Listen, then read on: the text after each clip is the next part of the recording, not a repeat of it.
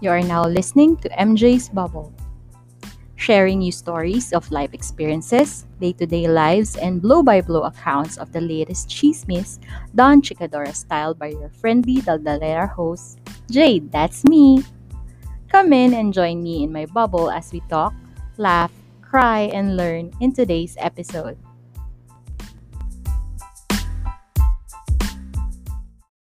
Everyone. Hello, Bubble Mates. Welcome to episode 34 of MJ's Bubble. My name is Jade, and I am your friendly Daldalera host. And as always, I hope you are okay wherever you are in the world. It's four days before Christmas. Are you feeling the Christmas rush?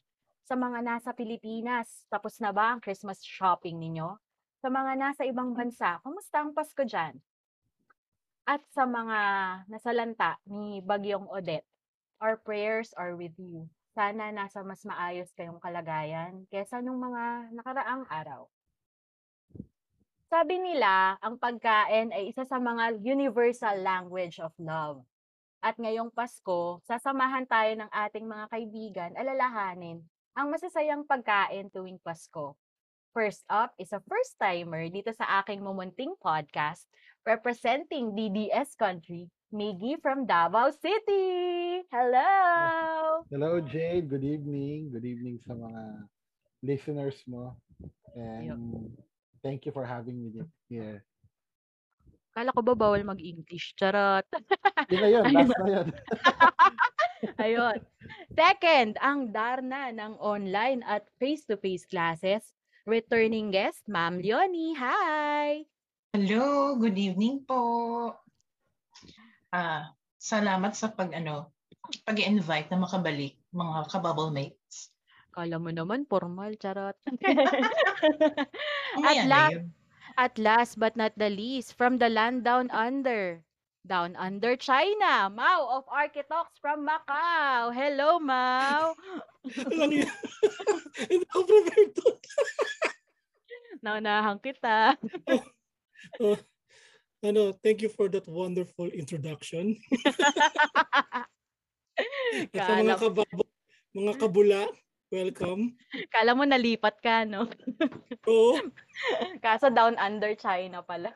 mm, kami ang Ayun. ano, fake na, fake na down under. Down under. So, Yeah, yun. fake Kumusta kayong lahat? Simulan natin kay Miggy. How are you? Mm. From Davao City. well, ito. Um, okay naman kami. Okay naman. So, hopefully, makipag-cooperate yung aming connection because I'm very excited dito sa episode na to. Kasi pagkain. Yun, Okay. syempre. Lahat tayo excited. Ma'am Leonie, kumusta? Kumusta? Ito, mabuti naman buhay pa, hindi pa nagpa-positive, masayang hindi nagpa-positive. Aww. Yun, Grabe. yun na, di Achievement ba? Yun. ngayon eh, no? Oo. Achievement. eh, ikaw, Mau. From land down under China. Nung sinabi mo sa akin yung ano mo, yung sa show notes mo, sabi ko, walang ya talaga to si Jade. Ako talaga ang kinuha. So, alam na natin ang Alam magiging na. estado ni Mau mamaya. Mm, So, yun. Um, sabi nga natin, food is the universal language of love. So, dapat, mm. ano natin, ah dapat manggaling tayo in a place of love dito sa episode na to. So, ito, oh, simulan na natin. Ano ba yung mga pagkain na ini-equate ninyo sa Pasko? Simulan mo, Mau. Yee. Hindi ako yung ano, yung ini-equate ko talaga, yung talaga namimiss ko every simbang gabi. Yung Yun puto talaga. Puto Yun talaga. bongbong. Kasi wala talagang makita talaga dito sa sa down down under China. Wala talagang Ano meron dito. dyan? Ano yung closest dyan sa puto bongbong? Closest. Wala eh. Kasi kaya naman gumawa ng mga tao dito ng biko. Um, So yun. Pero ano, ah, just to remind you, ha, yung biko dito, minsan kasi, inaano ko, yung sa mga remittance center, nandun sila yung mga, alam mo, alagad niya, no? Yung mga alagad niya, no? Eh, okay lang bagitin? Igo. Ni, oh, ni, ni ano, Pastor Kibuloy. Oo, Eh, yun yung ano, yung ano, may mga kakanin, mayroong Mm. itlog, toknene, tapos mani. Yun. Ah, street food. Yes. Mm. Ayun yung mga ano, mga dito pero yung puto bongbong wala. Ah, mahirap kasi gawin. Yes. Ayun. Ikaw, Miggy, from Davao City, ano yung ine-equate mo sa Christmas? Yung food na ine-equate mo sa Christmas? Nung nasa Manila pa ako, yung talagang bibingka. Yung nasa bibingka simbang na- gabi? Yes, yes. O, kasi Oo. dito sa Davao, iba yung bibingka nila eh. Hindi ko Oh. hindi ko siya ma-compare. Iba yung bibingka talaga na na alam mong yung ano. Pero masarap din siya, pero mas iba yung hinahanap ko talaga dun sa. Manila na ano eh na nabibingka kasi may itlog na maalat yun eh. Mm. Tsaka may keso, yun. Oo, Talagang oo, oo. pinaka hinahanap-hanap ko yun pag ano Mm. pag umuwi ako sa Manila ng mga ganitong season. Mm-mm. Yun yung aking pinaka Christmas food na hinahanap ka na nasa kalye, yun. Oo. Ikaw naman, Ma'am Leonie, what is Ano food equivalent to Christmas? Puto bongbong at saka bibingka. Oh. Yung authentic na bibingka. Oo. Kasi ano, ano, sabi mo ng, ano ang tawag nito? Kasi talaga naman dito sa Pilipinas sila. Pag meron ng bibingka, automatic, oh, Pasko na. Mm. Kahit pa lahat may Christmas carols na. Pag Oo. nakita na yung bibingka, nakita na yung lutuan ng puto bongbong, oh, tuwa na yung mga tao. na. Pasko na. Oo. Official. Tsaka ano, um, kasi nga di ba, pag Christmas season lang lumalabas yung dalawang yun. So, matatakam ka. Oo. Matatakam ka, maglalaway ka. Talagang, uh, yun. Mapapabili Although- ka. Oo, although naranasan ko yung, alam niyo yung Ferinos bibingka? Oo. Oo. Kasi di ba, meron sila. Merong particular sila na shop dito sa loob ng BF. Yun talaga yung dinadayo namin. The whole year naman, meron siya. Yun nga lang, sobrang sarap niya. Pag dumadating kami doon minsan, ubos na. Mm. Kaya ayun. Yan. Puto, bim, ano? Puto, bumbong, at bibingka. Ayun. So, ako din, ano, tawag dito, puto bongbong, bibingka, salabat, tsaka tsokolate. Ayun sa labat. Mm. Yun. Yun. Eh pero So, ano, yung yung alam ko merong ano eh. Merong bilihan na puto bongbong at saka bibingka sa sa may Caloocan, sa may La Consolacion Church. Sabi nila parang all year round daw meron daw talaga doon, hindi raw nagsasara yun. sa gabi. So, Mm. yun yung pagkakaalala ko ha. Mm-mm. Uh, tanong natin yung mga taga Caloocan listeners mo, Jade, kung totoo yung sinasabi ko. Pag Oh, sige. mali, balikan niyo ako. Balikan niyo siya sa Architox, charot. Oo. Balikan niyo siya. Mingi kayo ng Amin episode. naman yung ano, sa yung puto bongbong dito sa Hmm. Davao, Oo. pag ano, pag Holy Week meron. Holy Oh, Week and Christmas. oh, talaga? Oo. Ay, ang galing. Buti pa dyan. Oo. Ah, galing ah. Okay yun ah. Ako naman dito, galing. Dito, sa bahay namin, every, anytime na gusto namin ng puto bongbong, pwede. O- Kasi all year yung- round din. Hindi, I mean, in demand, parang on call. Kung gusto mo ng puto bongbong, pwede, pwede kaming gumawa. Kasi itong si husband, yung negosyo nila nung bata sila is ano, paggawa ng puto bongbong tuwing Christmas. Oh. Mm. So, nagtitinda sila puto bongbong, bibingka. Eh, So, ngayon, Ngayon, hindi na. Kasi simula, parang simula three years ago, pinigilan na. Kasi parang maliit na yung margin ng kita versus dun sa effort Gastos. gumawa. Oo, tapos yung pag, pag-source ng mga ingredients. oy, Tapos yung rin kasi. puyat. Tsaka yung Mm. puyat, literal. Kasi magsisimula kang maglatag doon. Simula nung Christmas mass as early as 7 p.m. Tapos yung pinaka-late na mass dun sa umaga is ano, 5.30. So dapat, eh dalawa na lang silang nagtitinda, yung brother-in-law ko na bunso. Tapos yung mother-in-law ko. So magsasalitan sila ng tulog. Tapos ganun lang yung kikitain mo. Although malakas, malakas kung ano. Kasi parang on the third day, bawi mo na yung puhunan mo eh. Yan, ganun daw siya. Bali, on the fourth day, di ba, nine, nine na ano yun, nine na misa. The fourth day to the ninth day, ano na lang, kapital na lang yung ano. Yung tubo, tama no? Tubo na lang yung maandar. Ang umiikot. Oo, tubo na. Mm. Kinikita mo. Ganon. Although, kaso talaga yung effort, matrabaho. Matrabaho Pero- talaga siya. Alam ko usually kasi yung ganun kasi, yung like yung mother-in-law ko, Oo. gumagawa siya ng cassava cake, cheese cassava cake. Every, every ano lang, every Christmas din lang niya ginagawa. Pero yun nga daw, sobrang hirap daw mag ano ng kasava yung parang pinipiga. Oo. Hirap daw pigain nun. Di ba O, eh, syempre, pa yun? o, eh, Correct. may edad, may edad na rin, di ba? So, yun. Hindi na gumagawa. Mahirap na gagawa for for the family pero for for ano na for business or ano sideline Hmm. hindi na kaya. Mm, mm-mm. So nabanggit nyo na yan, yan yung mga lumalabas dun sa household ninyo tuwing Christmas lang. Mm. Mula ba nung bata kayo, meron kayong signature dish sa Christmas na talagang pag hinain to, nostalgia? Yan. Simulan mo, Ma'am Yon. Ano? Ah, fruit salad ng nanay ko. Oh, hindi siya magluluto, hindi siya gagawa ng fruit salad the entire year. Mm-mm. Ano lang, it's either Pasko or bagong taon lang. Yan lang. As in, lahat kami nakaabang. Tapos kahit yung mga friends ko, pag nalalaman nila na gumawa si mama ng fruit salad, uy, pahingi. Kasi naranasan nila noon, birthday ko, si Ah. mama fruit salad. Oo.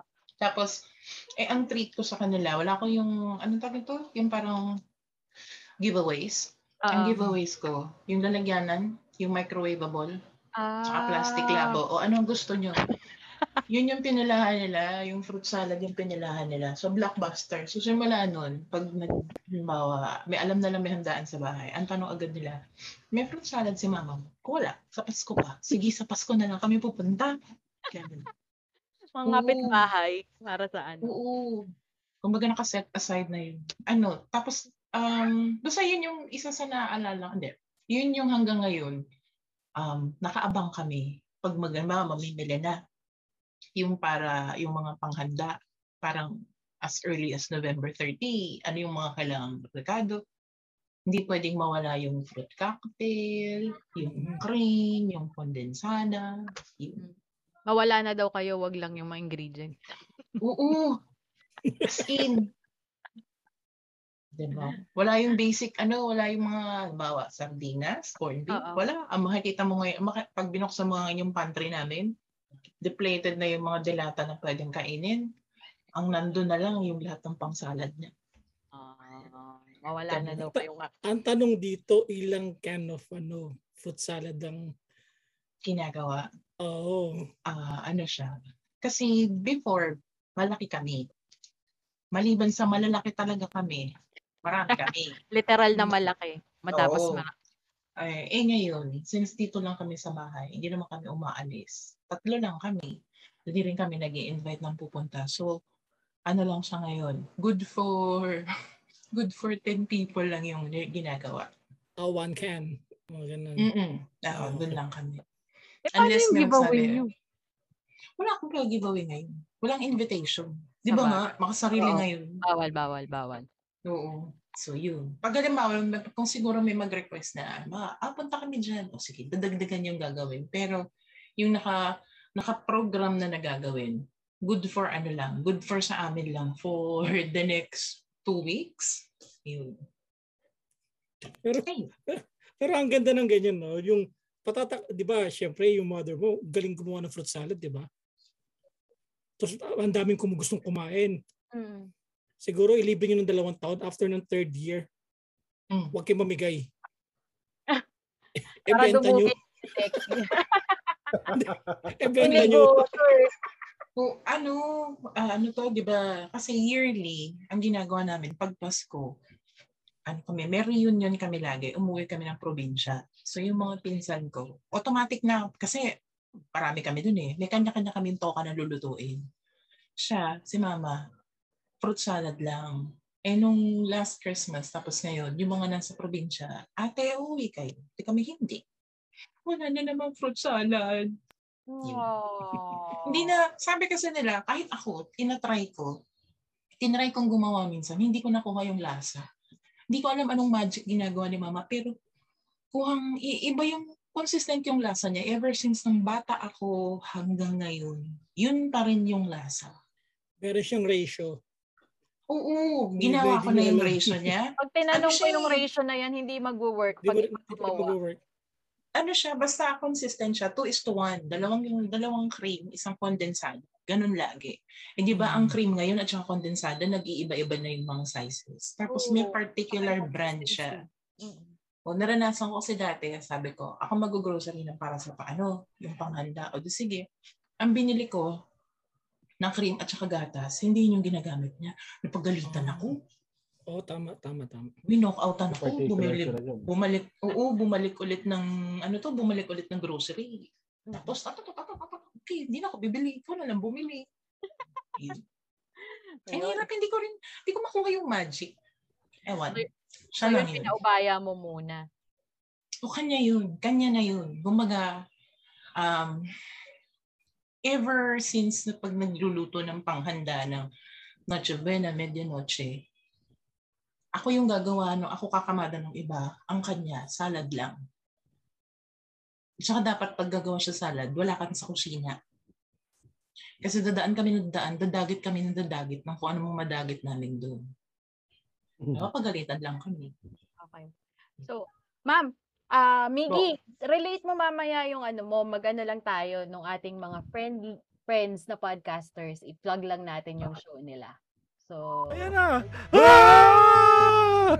What's up, people? Welcome to Architalk Podcast. And we are live, folks. uh, Architalk Podcast is uh, your listening pleasure podcast sa mga puyat, sa walang tulog, at para sa deadline. What else more? Uh, what else? Ah, basta sa amin ang Architalks Podcast, ano lang to, ah, for ah, unwinding, ika nga. Kasi nga, syempre, alam naman natin ang mga work natin sa office or mga estudyante, syempre, we are always uh, stressed out. Lalo na siguro kapag ah, meron kayong mga deadline and of course, you're looking for something na magising-gising ka kasi syempre, alam mo naman tayo, it's either nagpupuyat sa plate, ano yung mga mga tamad dyan 3 days before or ah, pag sa office talaga, yung mga mga sunod-sunod na deadline, minsan 2 to 3 projects, sometimes 4, di ba? Kaya alam mo na, medyo stress out tayong lahat. Kaya kailangan natin ng pampagising. Tama ba, Mau? Uy!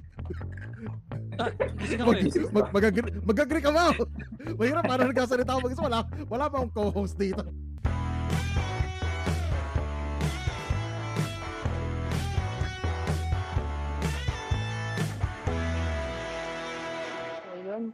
Welcome back to MJ's uh, episode 34 of MJ's Bubble. So, babalik tayo kay Miggy regarding sa kanilang ano, signature signature dish tuwing Christmas, Christmas dish na talagang nagbabalik ng nostalgia sa kanya.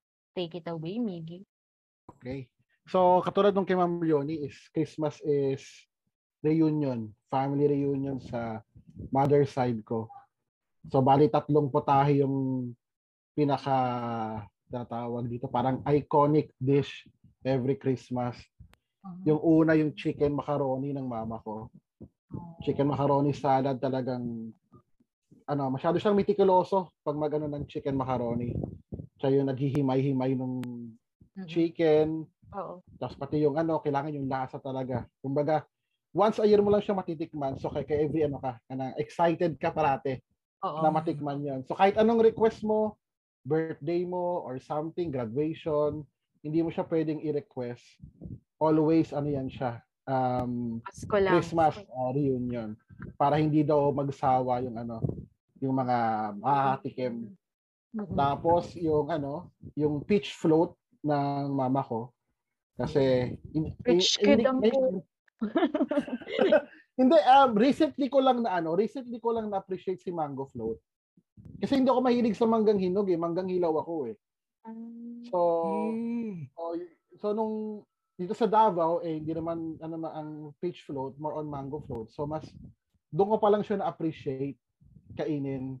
Pero way back sa Manila during reunion, peach float ang ang niluluto ng ano ng mother ko para sa reunion. And yung pinaka the best is yung bagoong sausawan kare-kare. Yun yung pinaka- ano, ano. solid, solid yun. Ah, pinaka so ano yung pinaka most requested ano dish during the ano during the our reunion tsaka sa Pasko. Yun yan. Yung sa sadly nga kasi yung mama ko nasa Canada na. Then Ah. walang nakapagmana nung ano nung recipe. Walang nakapagmana nung recipe. So Sayang. So, yun, ewan ko lang kung ilan ulit mag ano, makakapakatikim ng kare-kare. So. Pero feeling ko yung ano kay Miggy, yung chicken na ginagamit ng kay Miggy, alam ko yan yung natin yung ano eh. Sa tuwing isang taon mo lang pwede hulihin. ano yan? Pari manok. Sorry, manok. Pumunchline. Eating ego kasi nasa Davao. Ay, grabe! grabe kayo. Grabe kayo. Ay, Hindi, Ikaw, Tanong Mau. ko lang, hindi, tanong ko lang sa kanila no kay kay Migit sa kay ano Leonardo. Yung mga ano, yung macaroni salad nyo, saka yung chicken na rin, macaroni. Ano yan? Fruit salad. Salad. Ah, fruit salad. Ano yan? Merong ano? Tawag dito yung tawag doon yung maliit na ano na grapes. Raisins? Pasas. Uh, raisins. So, do you like it or Meron siya pero tinatanggal ko siya during ano, pag kinakain ko. talaga din. dapat talaga? Alam mo talaga, Oo. tanggalin na ang raisins talaga. Alam mo talaga, mistiran ako eh. Napakinggan ko na to sa iba't ibang podcast. Talaga kailangan talaga tanggalin yan. Bakit ba Pati sa minudo, yun, tanggalin siya dapat. Ang sarap kayo Kainin mo siya nun. Kainin mo siya separately, pero wag mo ihalo sa pagkain. Ah, oo. Tama naman. Hmm. Tama naman. Huwag mo ihalo sa ulam, nakakagalit. Oo. Sinubu sinubukan ko yan dati. Nakaharap ako sa nanay ko. Makain ako ng fruit salad niya. Tapos talagang hinihiwalay ko yung pasas. Titignan niya lang. Sabi ko, Mama, sa susunod, wag mo nang lalagyan ng pasas. Ang sagot sa akin, bakit ba? Recipe ko yan. Wala ka daw pake. Kakain ka lang. Tapos sa mga listeners mo, sa mga gagawa po ng fruit salad at kung ano-ano po ngayon, please wag niyo po lagyan ng raisins. Ihiwalay nyo, ihiwalay nyo po kung gusto nyo, ihiwalay nyo ng pinggan. Gusto niyo eh, ano, iserve iserve niyo na po kagad para papakin. Huwag na po ihalo. Pag ihalo sa ulam. Oo. Visit. Ako naman, ano ba? Yung dati signature ng nanay ko, yung molo soup. As in, due to kahirapan, yung pinakamasarap niyang molo soup na isa-serve lang kapag Pasko. Na wherein, di ba ang mga ano nyo nan, mga fried, laging fried, ganyan. Mm. Yan maraming fried niya ng araw na yan. Pag naumay na kami sa fried, yan yung purpose nung molo soup. Maghahanap kami ng sabaw. Tapos, 'di ba, ano, wala nang kakain ng kanin yan. Kasi 'di ba yung wrapper niya parang ano, parang nakakabusog na. Para siyang. Carbs na. Tumatabain sa loob ng tiyan eh. Oo. Ayun, so pag nagsawa na kami dun sa magta- nagsawa na kami sa mga lumpia, sa fried chicken, sa ham, basta lahat ng cold cuts natitikman kasi namin ng araw ng Pasko eh. So lahat 'yon ng fried, nagsawa na kami. Ayan na yung purpose nung ano, nung molo soup na parang ang sarap-sarap niya. Na pang So, ang ano. molusop ng nanay mo, washer. Oo, washer. Pang ano, ng mga mantika. Eh, mamantika din Oo. siya magluto. Yung tipong nakikita mo yung mantika. Umihiwalay. Pero ang sarap. Bala kayo dyan, masarap siya. Ayun. So, nung tinur... Ang ginawa niya, mama ko, mautak. Tinuruan niya kami paano i-prepare. So, parang naging team activity, naging nagkaka-team building activity kami pag gumagawa kami ng ano. Pero hindi namin makopya Mm. Hindi namin makopya talaga paano niya ginagawa yung parang yung meat yung meatballs or kung ano man yung meat filling na yun. Bini sinasabi niya lahat ng measurements, ng ratio, lahat. Pero hindi namin makopya kahit anong kahit mahal yung meat na ginagamit namin. Siya lang yung nakakagawa nun. Kaya pag sinabing, ay may molo si mama, mag, magsasabi yon. O sige, makikikain ako sa inyo kahit may ulam ka. Ayun. Ganon, ganon lang. Yun yung pinaka-nostalgic na Christmas para sa akin. Christmas food para sa... Tsaka syempre, puto bongbong. Kasi nga, ang ano naman sa akin nun, para sa husband ko. Yun yung ano, yung medyo nostalgic para sa akin. Kasi nga, it, ay, nare-relate ko doon sa husband ko. So, tatlong tanong, ay pangatlong tanong, ngayong malalaki na tayong mag, ano, malalaki na tayo, adults na tayo, may mga family na tayo, meron ba kayong food na binibili or prepare para sa pamilya nyo? Unahan mo naman, Mau. Ako, um, usually kasi, ang niluluto ko na ngayon kasi, simula na kapag asawa ko, natuto na ako magluto. Right. So, nung, nung bagay niluluto ngayon, hindi naman ganun ka-special. Ano lang naman, uh, lechon belly. Wow! Hindi, hindi nawawala yun sa, ano, sa kapagkainan dito sa Macau. ah. Siyempre sa Pilipinas, iba yung sa kanila. So, dito, natutunan ko siya paano lutuin. So, parang na, kasi ang, ang family sa Davao, tama ba mix mahilig sa lechon, di ba? Yes, dito talaga ang ano, Hmm. ang any occasion ang lechon dito. Hmm, yun. Kaya nireplicate ko siya. So ginawa ko, kasi wala namang mabibili sa kamalitang oven namin. So yun, nakakagawa ko ng lechon belly. Same taste. Tapos ano rin siya, yung, yung parang, yung crispiness niya is parang lechon. Ganun yung nagagawa ko. So hindi ako nalalayo sa, katulad dyan sa Davao, pagkain ng lechon. Hindi ako nalalayo na every household na, alam mo yun, may, may kaya, nakakapag-lechon, di ba? Iiyak na yan. Charot. Hindi, hindi. Lechon lang. Kasi, na, kasi number one, ano kasi, supporter yung anak ko nasa Pilipinas. Number one siya supporter nung ano. Ang hilig niya sa matatabang eh. Hindi ko alam bakit. Ang hilig sa sisig, ang hilig sa Ah, lechon belly. Oo. Sarap na sarap. Masarap naman Yung, kasi. saka yung, alam, yung bulad. Alam niyo yung bulad? Uy, Ano yun? yun. Alam Ano ni yun? Miggy yun. Ikwento nyo yun. Ikwento nyo. bulad? Ano lang, simple lang yun. Tuyo lang yun. Ah. Talaga? Ay, Pero iba-ibang sa'yo klase sa. Davao eh. Pero May iba klase. klase sa Davao na Oo, yun. bulad. Pero sa Manila, tuyo lang yun siya. Oh, tuyo lang. Pero sa Davao, maraming klase ng ano, maraming klase Ng ng bulad. Oo. Oh, ah, iba-ibang isda. Tama ba? oh. Mm, mm, mm. Basta dried fish. Oh, basta Yeah. ano yun eh. Ang sarap niya yun. Tas, kahit, kahit, kahit saan, saan pwede may sahog. Fried rice. Yes. Magulo. Gusto mong gumawa ng ano, ng, ng Eh. sotanghon, yun ng sahog. Ah? Pampalasa Parang- ba? Escabeche, ano, pero may escabeche yun. Hmm. Parang Ano ano, pwede mo? Isda ba yun? So kahit anong isda siya. Basta ano, parang dinaing tinuyo. Oh, Ganun. parang gano'n tinayo. Mm, mm, mm. Mm. Sausa, o kaya sa, sausaw mo sa bawang na may ano, bawang na may suka. Sukang pinakurat. Oh, yeah, number one. oo. Pero Parang mix may kasi wala idea kang na pinakurat dito eh. parang may Oh, idea na ako. Kasi meron Hmm. nilalagay na parang dried fish yung sa, pa- yung sa ginataang langka na ang sarap-sarap. Mm. Sarap. Hmm. Pero di ko Yung lang alam kay, fleshy. kay Mix. Mix, ginagawa mo ba yung ano, yung, yung di ba bulad? Mm. Tapos yung sinaing na kamatis. Yun, oo. Tama. okay. Napaka very good Ah. nyo po. Di pa ako nagdi-dinner. Very good talaga kayo. Ako din. Torture to. Oh, sunod, sunod. Si Miggy. Ano yung Hmm. piniprepare mo naman para sa family mo ngayong merong, kaya mo na mag-prepare ng food? O kaya kung hindi man nagluluto, ano yung binibili mo para sa family pag Christmas? As Christmas food. Oh, mm. Actually, pareho kami ni Mau eh. Kasi yung, yung lechon dito is Mm. very ano, very, It's a must. actually, very affordable naman siya dito sa Davao. Ta- Staple. Kaya sabi ko nga is ano, any occasion na ano, pwede kang maglechon. Hmm. Then tapos, pinap, ginagawang paluwagan din yung lechon dito. May Oh. mga ano na, meron ng, kaya pag ano, pag may paluwagan, unang tatanungin kami, anong ano, anong month ka? December. O kaya sa birthday. So merong ano, Oh, merong May, may Lechon. ka na. Meron Lechon ng kapalit. Okay yan. yun yung ano doon sa ano namin. Pero meron ako niluluto kaso nga lang parang ako lang tsaka yung anak ko lang nakakaano, nakaka-appreciate yung sinigang ko.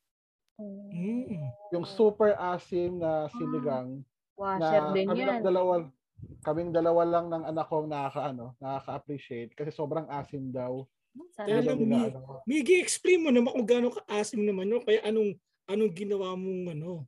Ano ba laman ng baboy? Ba, baka, sipon? ba- baboy yung ano, sinigang na baboy tapos Napakagaling man torture ni Mawa, no?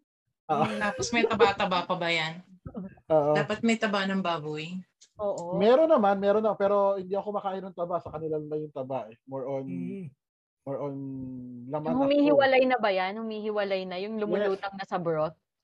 Mm mm Yun yung sinigang. Then sinigang mix lang, ordinary sinigang mix lang. Hmm.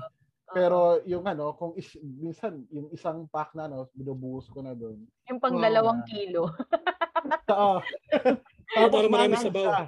Maasim na siya na maanghang pa. So, Oh! Finger Ah, chilies. Oo, yun talaga yung pagpapawisan yung ilong mo habang ano, kumakain ka. Kumakain. At sa So, mesa yun pa yan eh. Ano eh. oo. Yun nga lang, kami lang talaga ng anak ko ang Hmm. talagang ano, talaga nakaka-appreciate lang. Actually may luto din akong ganyan sa sinigang pero ang ginagawa ko halo um liempo at saka buto-buto. Uy, Wow. yoy, Yun, yoy. pwede yun, Ang sarap oo. niyan. Mm. Grabe, Sarap heaven yan. kasi din yan. Malasa Heaven. yan. Pag nadali ka, heaven din. Diretso ka na sa heaven. Is that you, Lola? Diretso ka na sa Ano? heaven. So, Ma'am Yoni, may Mm. favorite ka piniprepare? ano ako, staple siya sa amin. Staple, ano, kumbaga, mm, yun yung lagi kong ambag. Ah, Okay. spaghetti. Oh. Spaghetti. Kasi, bakit spaghetti? Kasi, yung, simula nung natuto ako magluto, Hmm. ano, wala pa ako na, ano, wala pa akong bagets. Yung kapatid kong bunso, addict siya sa spaghetti. So pag nakita niya, naamoy niya na naggigisa ka, ganyan, automatic yan, wow, wow. Eh yung kapatid ko is spade. So kung Ah. gusto ko ng kalmado, ayaw niya nung nagpuputukan, di ba noong araw, kapag Pasko pa lang dito. Parang ka nang, ano, parang ka nang nasa giyera. Oo, oo. Ayaw niya ng ganun. So para kumalma siya, kailangan sasabayan ko na yung ano, magluto ko spaghetti. Basta naamoy niya na yun, lalapit na yan sa kusina. So pipigil, yung parang andun na yung pinipigilan niya yung sarili niya. Talaga nang gigigil kasi siyang ganun eh. Parang pag naamoy niya na, wow, wow. Pag nahanda mo na, okay, thank you. Kakain na siya. Tapos si Ah. Bagets din, si Bagets kasi, nung araw, nung maliit siya, very picky eater siya. Hindi siya kakain ng spaghetti unless luto namin dito sa bahay. Mm. Ang spaghetti lang na kinakain niya, luto ko at saka luto ng yaya niya. So kung gusto ko naman na maalwa na, ayun, Pasko naman eh, gusto mo masaya, maligayaan sila. So yun. So hanggang every year na, basta Pasko, spaghetti, ano lang, um, ang ginagawa ko lang, very, ano, may extra cheese sauce siya pag Mm. Pasko. On a regular basis na spaghetti, hindi ganun karami yung cheese niya, unlike kapag Pasko. Yun na, cheese sauce galore. Oo, tama, tama. Yung isang Eden, no po? Isang Eden. Yung malaki. Yung isang Oh, bloke. yes. Isang bloking malaki. Grabe.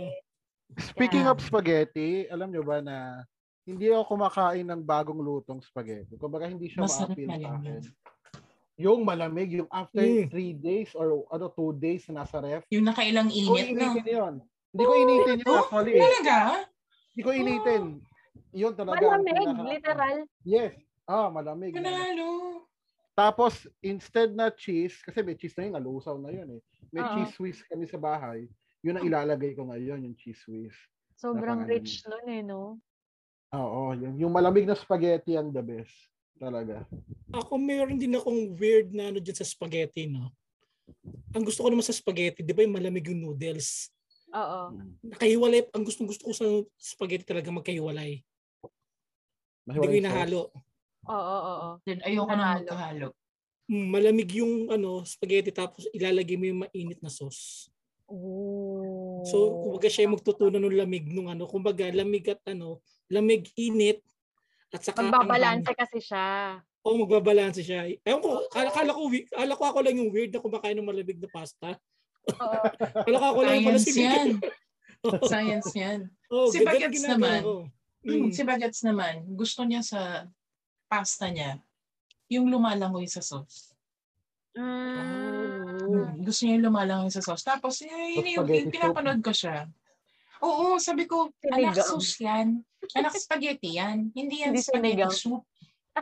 Yan pasta soup. Sabi niya, masarap naman. Pero, mapapansin ko, alam mo yung, hindi ko alam paano niya ginagawa, pero pagkakain niya, wala naman natitira talagang sauce. As in. Oh, Simot sarap. Alam ko po, sik- alam ko sikreto, yung simot na simot po, yung halos wa- parang parang bagong linis, ganun po ba? Mm. Ganun. ganun. Oo, May ano doon, may, may, ano, alam ko ginagawa doon. Ano? Dindilaan yun. Kasi Ano siya? ginagawa, ginagawa ko yun. pusa. Inihimod ko. Inihimod ko yun. Grabe. Parang Sa akin, binigyan ko siya. Sa kanya hindi. Binigyan ko siya minsan yung ano, um, ano to? Toasted bread. Bread. Kahit, kahit anong klaseng bread. Di, marami pang sauce. Nakikita ko. Yung Oo, sabi ko, anak, gamitan mo na to. Punas. Ano yung upang i-wipe mo? Sabi niya, ayoko nga. Ayoko. Bo, sobra. Baka magkakasundo kami ng bagets mo. ah. May misteryo lagi eh. Diba? Diba, Mm. charisma ng spaghetti kasi eh, di ba? Kahit Oo. na hindi lang sa bata ba. Across Even all ages sobrang- ang spaghetti. no? Yeah. Paborito ko Mm. rin ng spaghetti kahit yung binibigay ng kapitbahay na sobrang anemic, basta spaghetti. Putek Kaya- ng durog ka. Hoy, Migi, O tandaan kaya mo. yung may ketchup. Yung spaghetti may tandaan mo, ketchup lang. nakikikabit ka sa internet ng kapitbahay niyo. Marinig Buti ka. nga, gising po sila eh. Ala ka. Kung makasabi ka ng anemic, hello po, shout out po sa shout out po sa Kapitbahay kinakabita nila. ni Miki. Hindi, actually, mi, Internet. yung yung story ni Miggy nag na, naikwento ko rin yun sa podcast namin. Nangyari din sa akin yun. Yung ano, yung spaghetti na alam mo yung pagkuha mo, so sobrang ano niya, yung dikit-dikit yung pasta, tapos pag, pag kinain mo, alam mo yung parang lumulobo na sa tiyan. So dinadala niya, dala niya yung pasta niya, di ba? Pag dala niya ng pasta, yun din yung inuwi niya. Ay, kilala ko yan. Napakinggan ko yan. Ah. Yun din yung dala-dala niya. Hindi na pinansin. Wala Malabsa pamansin. na kasi. Malabsa. Minsan, naka, Oo. Eh, Nagki-cringe ba kayo doon? Sorry ha, nag, nag-focus tayo sa spaghetti. Kasi nagki-cringe ako doon eh. Pag yung sobrang malads, malabsa na nung pasta. Kaya ayoko ng halo eh.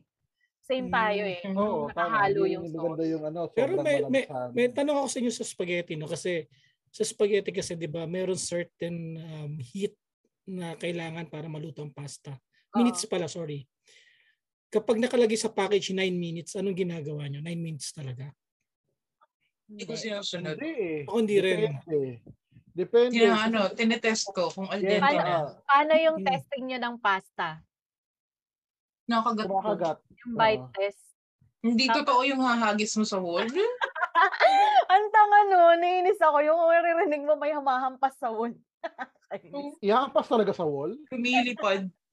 Palilipa rin sa wall. Eh, Paano kung yung wall mo, yung ano, yung hindi naman makinis, yung ano tawag doon? Hindi nakapalitada. Eh, di lahat yung dumikit. Correct. Di ba?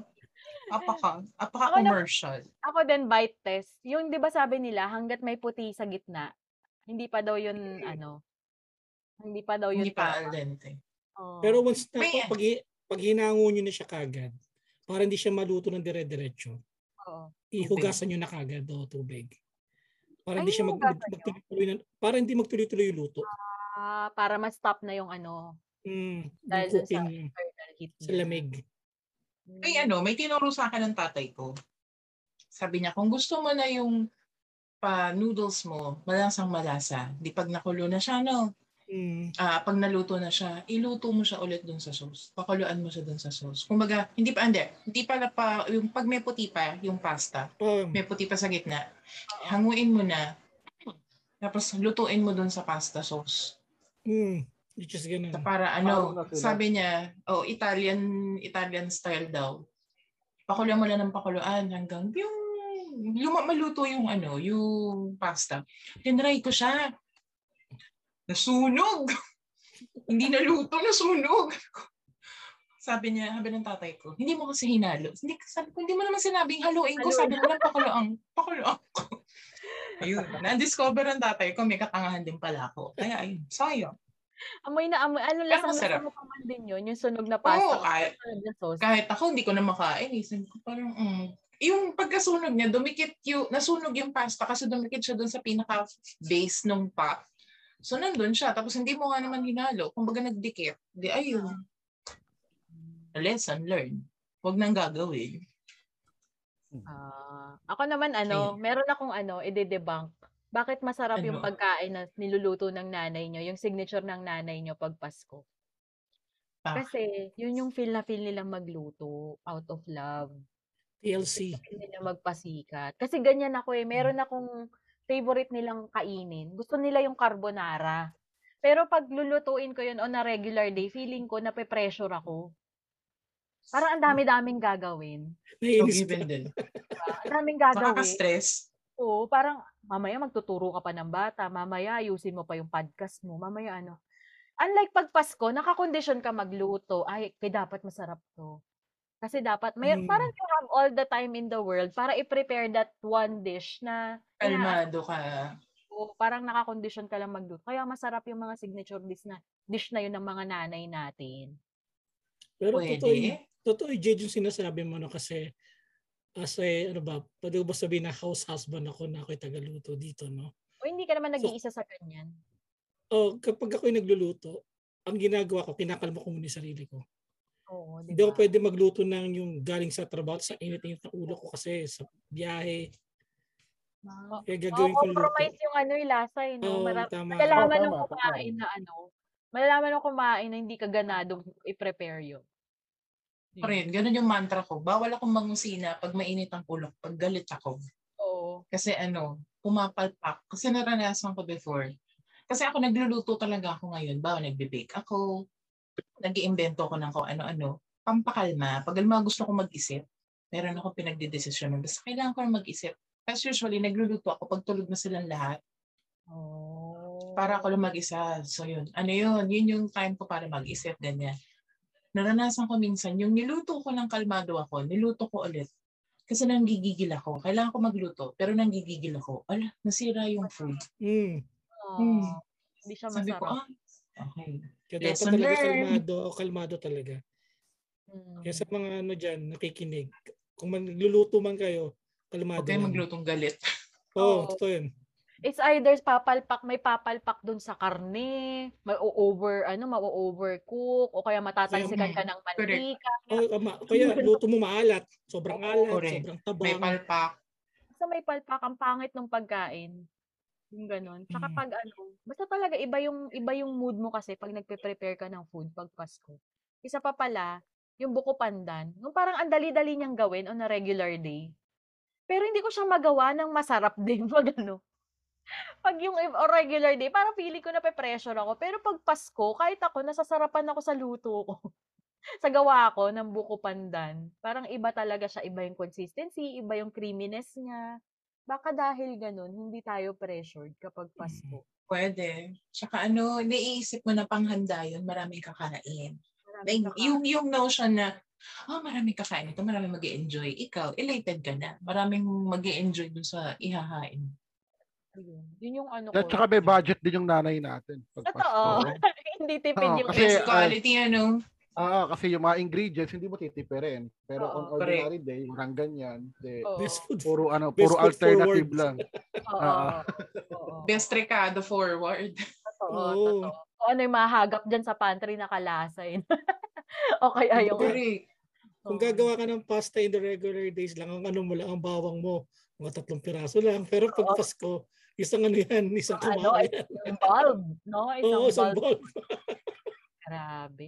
Wala, iba Ko on a talaga. regular, ano, on a regular basis, ang pasta ko, corned beef at saka hotdog lang. Corned Oo. beef o kaya tuna. Oo. Pero Yun, pag tuna. special, Ground beef, minced beef, oo, ground beef, tapos maraming sibuyas. Oo. Tapos may pa-spices ka pa eh, no? Correct. 'Di ba? Marami kang time eh. Marami kang time mamili.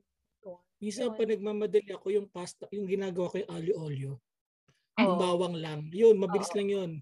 Oo. Bawang lang at saka mantika, tapos konting parsley. Oo. Pagkain na yun. Ayun. So yan, mo, binasag ano po namin. Binasag po namin ang meat. Bakit mas masarap ang pagkain pag Christmas? Yes. Kasi maraming maraming rekado, maraming time. hindi at- hindi ito ano, hindi ito MJ's Bubble. Hindi tinipid. Ano to, Meat, Meat Buster. buster. Meat Galing. Magka, magkaulo kayo doon, mama. So, ito medyo ano, medyo magiging serious tayo. Meron ba kayong special memory of food and Christmas? Na pag binabalikan nyo, iba, iba yung dating, iba yung kurot. Mauna ka na, Mau. Hmm? Hindi, ang sa akin lang no, um, sa, sa, nung dati, oh, single, single pa ako, di naman talaga ako nagpapasko eh, kasi ang father ko usually tulog. Hmm. Noche Buena, kami lang, nung ate ko, brother ko, yung ano lang, yung simple na handaan lang, ganun. Oo. Kumbaga, ang father ko medyo KG sa mga ganyan. Oh. Pero kasi ang father ko kasi nagpapahinga kasi magdadrive siya kinabukasan kasi pupunta naman kami doon sa bahay ng tiyahin ko sa Tagaytay. So doon talaga kami nagse-celebrate. So Mm. kung pagdating naman doon, hindi ko na iniisip na hindi namin siya sineselebrate ng ng Noche Buena.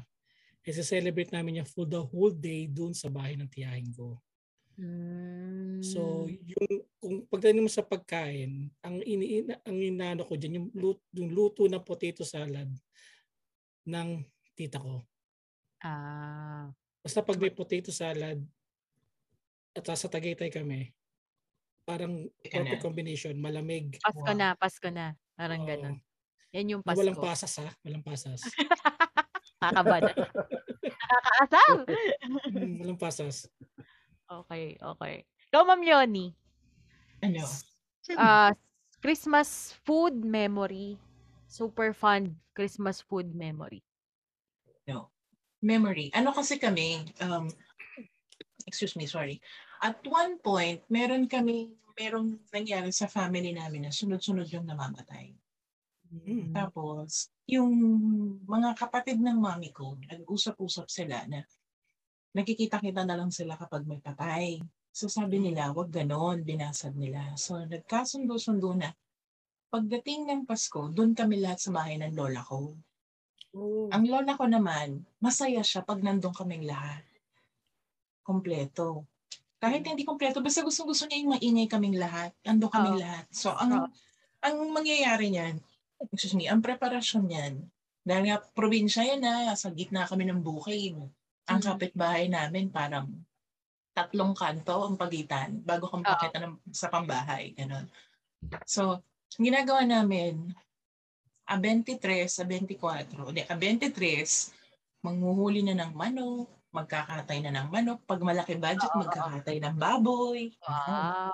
Ngayon, yung manok, ang toka lagi dyan, manok or pabo, whatever, basta foul siya. Oo. Ayun. Poultry, poultry. Basta poultry siya. Ang nakatoka dyan mag, maglinis, maggilit, maglinis, everything, lola ko. So siya yung, from umaga pa lang, o kaya hapon, basta 23 sa 24, makikita mo na siya, yung manok na yung hawak niya. Tapos, yung choice cuts, yung mga priced cuts ng manok, yun yung gagamitin namin panluto ng salang, um, magpa-fried chicken, mag mag-aadobo, kung ano man. Ang matitira dyan yung buto-buto. Gagawin ng lola ko. Kasi ano yan eh, so 24, at 23, buong araw ng 24, nagluluto lang kami. Ang gagawin ng lola ko, yung buto-buto, gagawin niya arroz caldo. Mm. Oh. Tapos, yung laman ng manok, yun yung kakainin namin for, let's say, ano, yung Noche Buena. Oo. Tapos yung kakainin namin ng Christmas morning, o kaya, excuse me, kung gising ka pa ng madaling araw ng After 25, hours. Ganun. oo. Kasi usually pag 25 dun sa bahay ng lola ko, big event eh. Marami nagpupuntahan. Maraming bisita. Oo, kaya kailangan, obligado kaming maghanda ng marami. So, lulutuin niya ng marami, ng ano, matagalang luto yun. Eh, lalo na, dadalawa lang pala namin dun. Oo. So, ano, kumaga, yung arroz caldo niya, yun yung kakainin mo after nung Noche Buena. Sumasakto kasi, dahil nga probinsya, tapos pala yan, ang lamig, lamig, lamig, lamig doon kapag Mm. ganong oras. So, perfect siya. So, every time na ganun, yun yung naaalala ko na kahit patay na yung lola ko, pag nandun kami, ah, luto tayo arroz caldo. Mm. Tapos kami, kami mga ano, kami mga apong luka, habang nagluluto arroz caldo, yung sharing kami ng ano, ng mga antics namin, ano maliliit pa kami. Kasi Oo. dati, ginagawa Mm. namin yun. Kami-kami pa lang eh, wala pa kami mga anak-anak. Ngayon, Oo. kami na yung nasa kusina, kami yung nangungunsina, yung mga anak namin nandyan na parang, ay, Nire-relieve na, nyo. yun, oo. Na, Nire-relieve. kung buhay ang lola ko, nung buhay pa ang lola ko, na ganun na kami, nakaupo lang siya doon sa isa, doon sa place na sa kusina. Tapos siya yung parang referee namin or arbiter. Oh, maingay kayo, tumimik kayo, o kaya siya yung tagagatong. Ang Ganun. cute. Ang cute. Oo. Yun actually yung namimiss ko na, dahil kasi nga dalawang Pasko na kami hindi uuwi doon.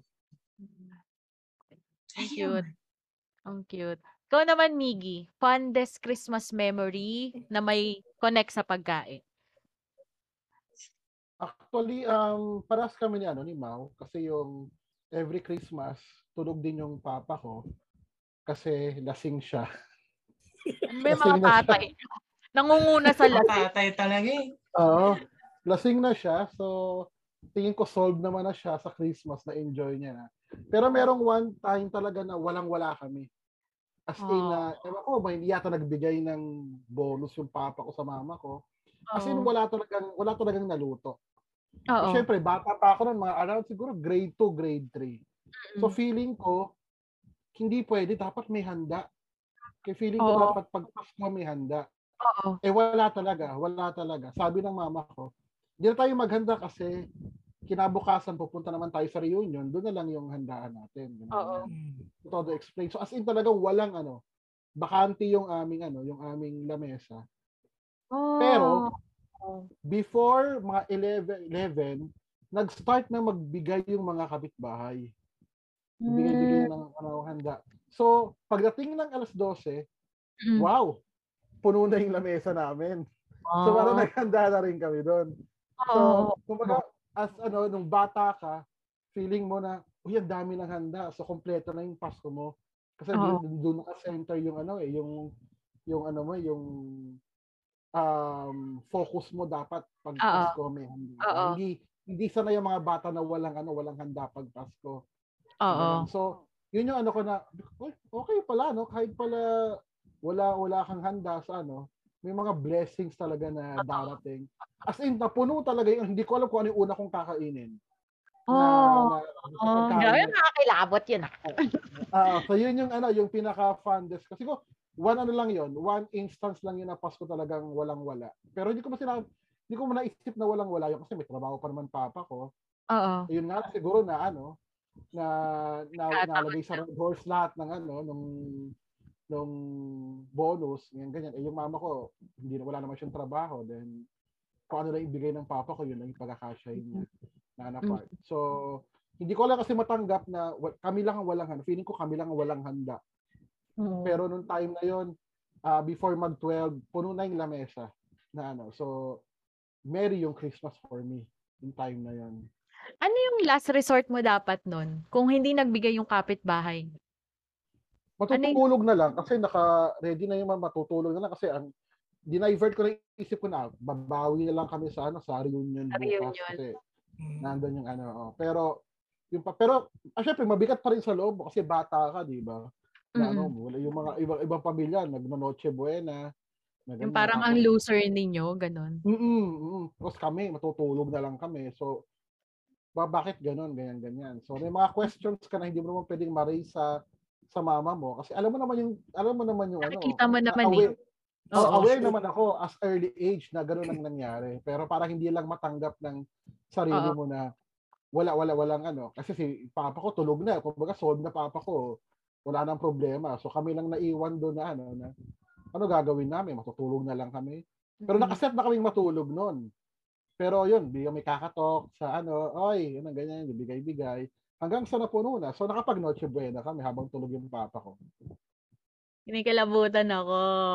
Yung ano, alam mo, at ang tawag dyan, no? kung sabi nga nila na nandito to si Santa Claus. Actually, totoo si Santa Claus, hindi nila lang alam. Oo. May mga ano talaga, meron siyang pinapadaan. May Oo. ibang tao na magbibigay talaga May sa ginagamit siyang ibang tao Yes. na para na ano. Mm. Yung God will provide, no? Grabe Yes, oo. talaga. Grabe. Naka, naka-experience ka ng divine providence. Totoo. Yes. Mm. Totoo. Yung sa, sa age mong ganun, di ba? Hindi mo maintindihan yun. Bakit wala kayong... Kumbaga, alam mo. Alam mo na wala kayong handa, pero parang di, di kayang tanggapin ng isipan mo yun eh. Kasi, Mm. hirap. Ang Pero hirap. sana Mickey, Lalabas yung ah. binigay sa spaghetti, hindi yung galing sa kwento ko. ah. Hindi. Pero merong Yung anemic. anemic. May anemic na spaghetti. Are. Nandun pa rin, di mawawala sa occasion yung anemic na spaghetti. nga Nananawagan po kami. Nananawagan po kami dito. Tigilan niyo po yung paghahanda ng anemic na spaghetti. Pwede po, na- Tigilan niyo po, may, uso po ang ano, spaghetti sauce, mabibili po siya. Tapos May tawag, ano yan? May tawag kami dyan sa ano, may tawag kami sa ganyang spaghetti. Ano, maski pops. maski pa paano may spaghetti. O kaya po pag meron namang ano, pag meron naman pong pagkukulang sa sauce, pwede naman siyang gawing spaghetti para pumula. Oh, pero ketchup. Spaghetti Yung hotdog ang Ang nilipis ng hotdog para pag tinapat mo electric fan, lumilipad yung hotdog doon sa diba? Kilala ko yan. Anong brand yan? Kilala ko yan. Mula sa letter. Letter E. yung totoo, dalawang hotdog lang ginamit dun eh. Ah, Panalo, no? Dalawang jumbo. Oo, dalawang jumbo. bilao. Tapos ano, tapos may may tinding talent sila sa pagpi-fillet. Mga ninja yun eh. Oo, pwede. Samurai yung ginamit. Mga ninja cut. Tawag na ninja cut. Panalo. So one final break para ano, para dun sa aking medyo medyo sinimulan ni Miggy eh. Hindi ko na dapat Hmm. i-expose eh. So one final break will ano lang, will return lang after a few reminders. Hi, we are Jake, Boss, and Dixie. and we are the Zombie Techs. Please do check out our podcast after listening to this episode. It's a podcast where we talk about architecture and look back on our college life experiences. Pero don't worry, hindi naman ito sobrang formal.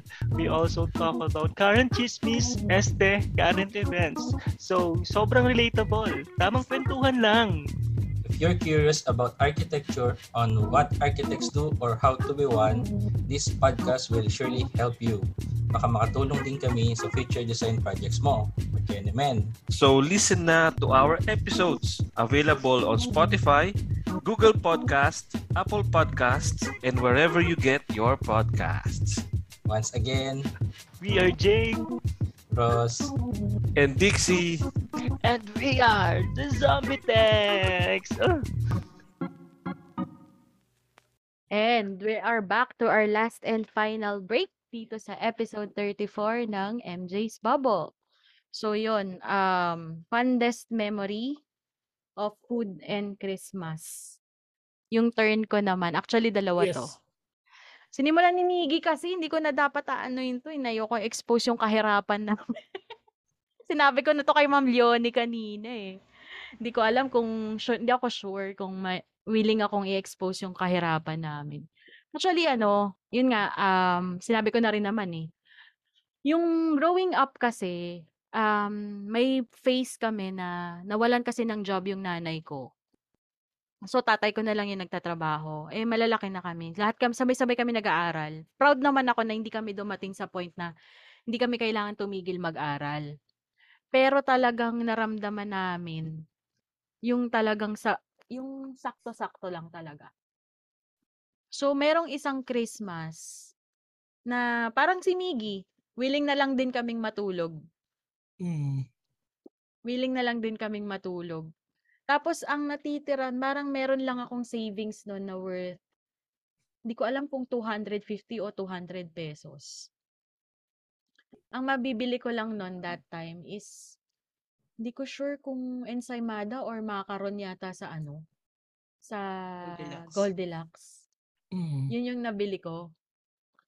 Para kahit papaano may kinakain kami. Kasi hindi rin maiintindihan ng mga kapatid ko bakit wala kaming handa nun. Kasi babata pa nila. Mm.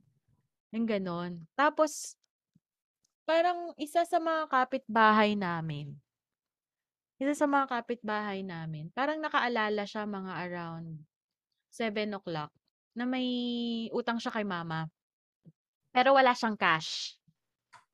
Wala siyang cash. Meron lang siyang GC that time. So, meron siyang, hindi ko alam kung Sodexo o SMGC na ba yun, kung yung that time. So, nung nilapitan niya si mama, pinipilit niya pa ako. Sabi, Jade, puntahan mo nga yung mama mo kasi may bibigay ako. Sabi ko, eh, parang masungit na ako nun kasi ito na nga lang ano eh. Parang masungit na ako nun kasi nga nabi, nabuburyong ako na nabi, nabubisit ako na wala kaming handa. Pero ano, tapos yun nga, sina, tinawag ko na rin mama ko anyway. Na yun nga, binigay nga yung GC na worth ano, parang worth ta- 1,500. Yan dami nang nabili noon. Oo. Oh, malaki na yun. Nung Mm. time na yun. As in, nagkaroon kami ng full-scale meal. Naghabol kami ng grocery. Nung time na yun. Tapos nakapagluto si mama ng fried chicken, ng spaghetti.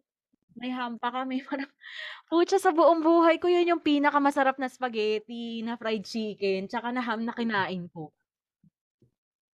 Parang yung college ako nito eh. First year college yata ako. Kaya sabi ko pag sabi ko pag nagluluto ako ng spaghetti, hindi ko talaga ma-replicate yung super sarap na spaghetti nung araw na yun. As in Oo. kahit hanggang ngayon, hindi ko siya ma-replicate. Parang simple-simple lang ng spaghetti yun, pero siya yung pinaka Tapos yun nga, parang sabi ng nanay ko, tingnan nyo, tingnan nyo yun, pag may tinanim kayong kabutihan, babalik sa inyo. At the most, at the most needed. Yung hindi nyo naasahan na time. Mm. Yun, parang, ah, parang, nung time na yun, wala akong, wala akong naisip na ibang reason. Si God lang yun. Yun.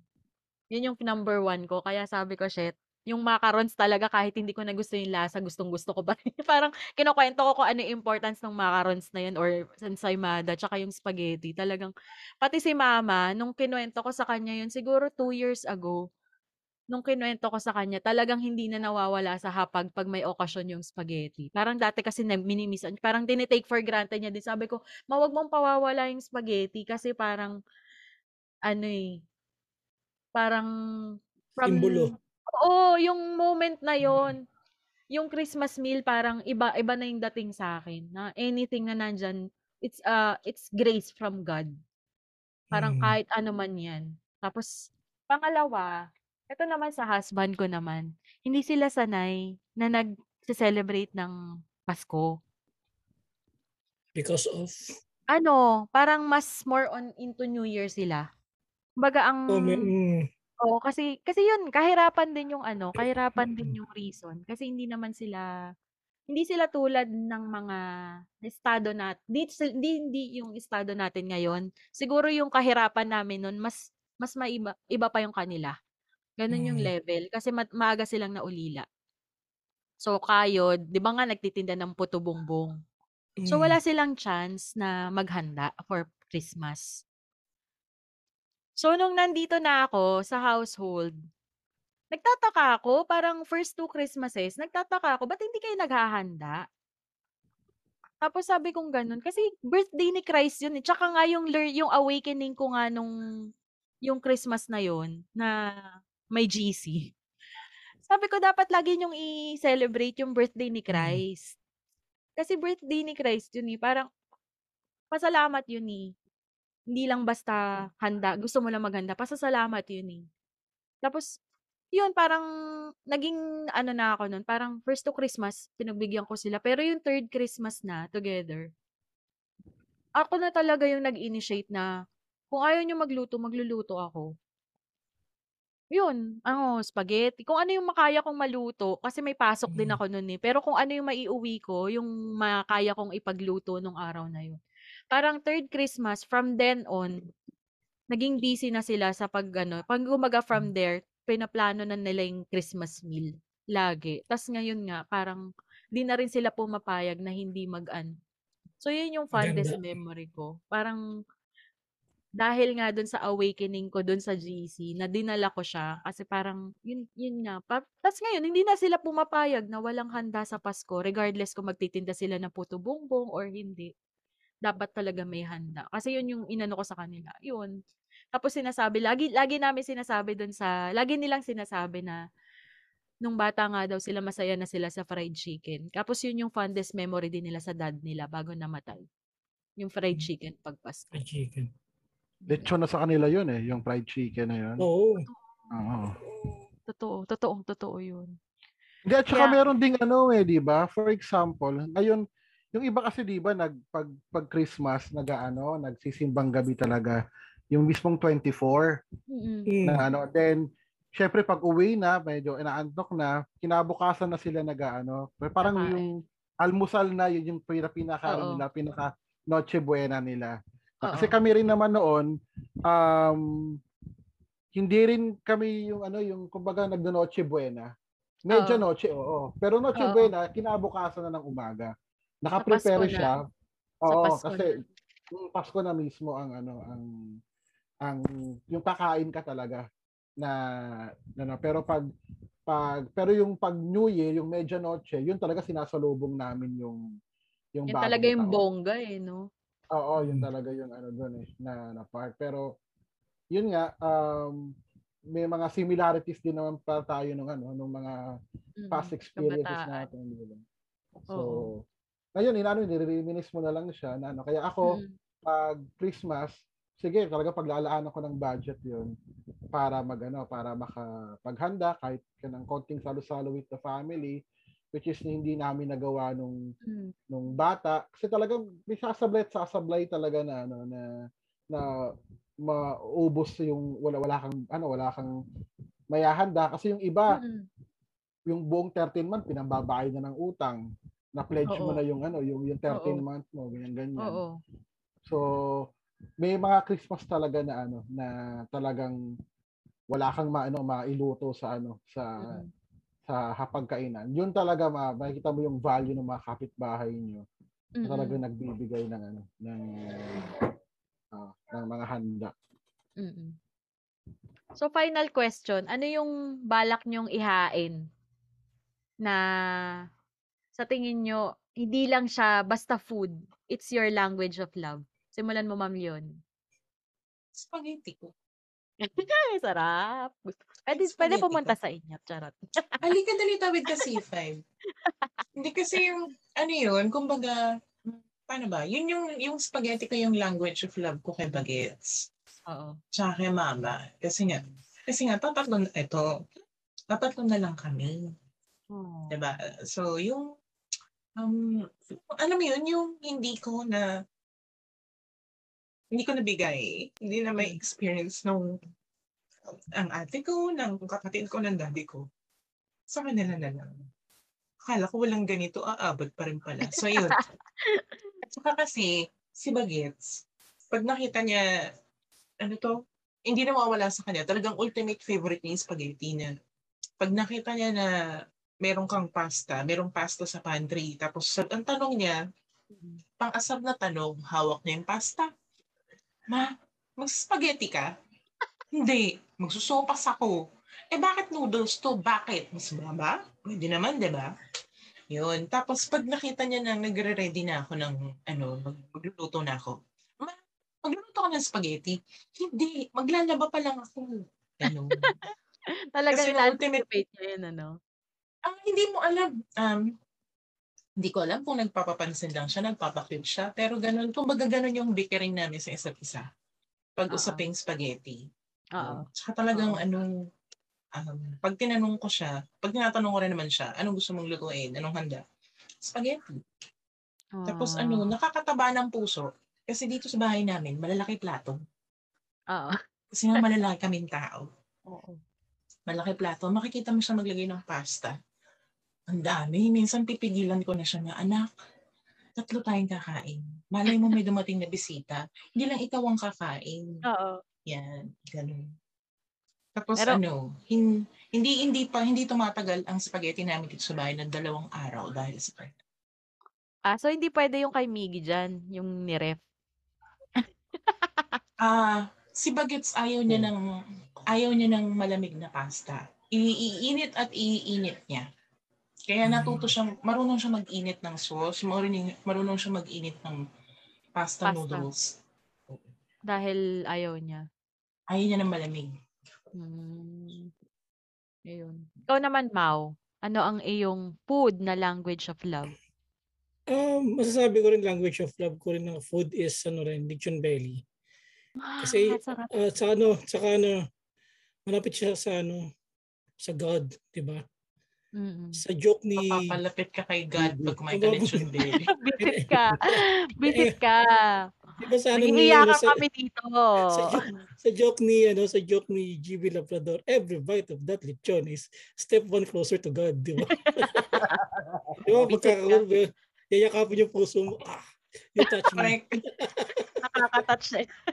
Bisit ka. Hindi, hindi, actually, lechon sa ano, they said masarap daw yung lechon manok ko, yun. Kasi, Oh. kasi alim, pag may nagkukulo, uh, sa luto mo, pag may nagko-compliment, parang ano yun eh, parang, ano siya eh, parang siya nakakahay. Kapag may nag, nagluto, nag- nag-compliment, oh, yan, sarap ng luto mo, ganyan, ganyan. Oo. Pero back of your mind na, masarap pa talaga, ganyan, ganyan. Mm-mm.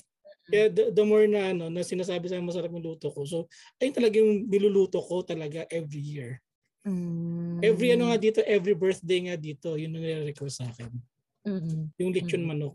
Pero sa Christmas, yes, yung lechon belly. Belechon. Sana Mm. makarating dito, no? Charot. Hmm. One step from ano, one step lang, malapit na kay God. Visit. Ikaw, Miggy, ano yung ano mo ngayon?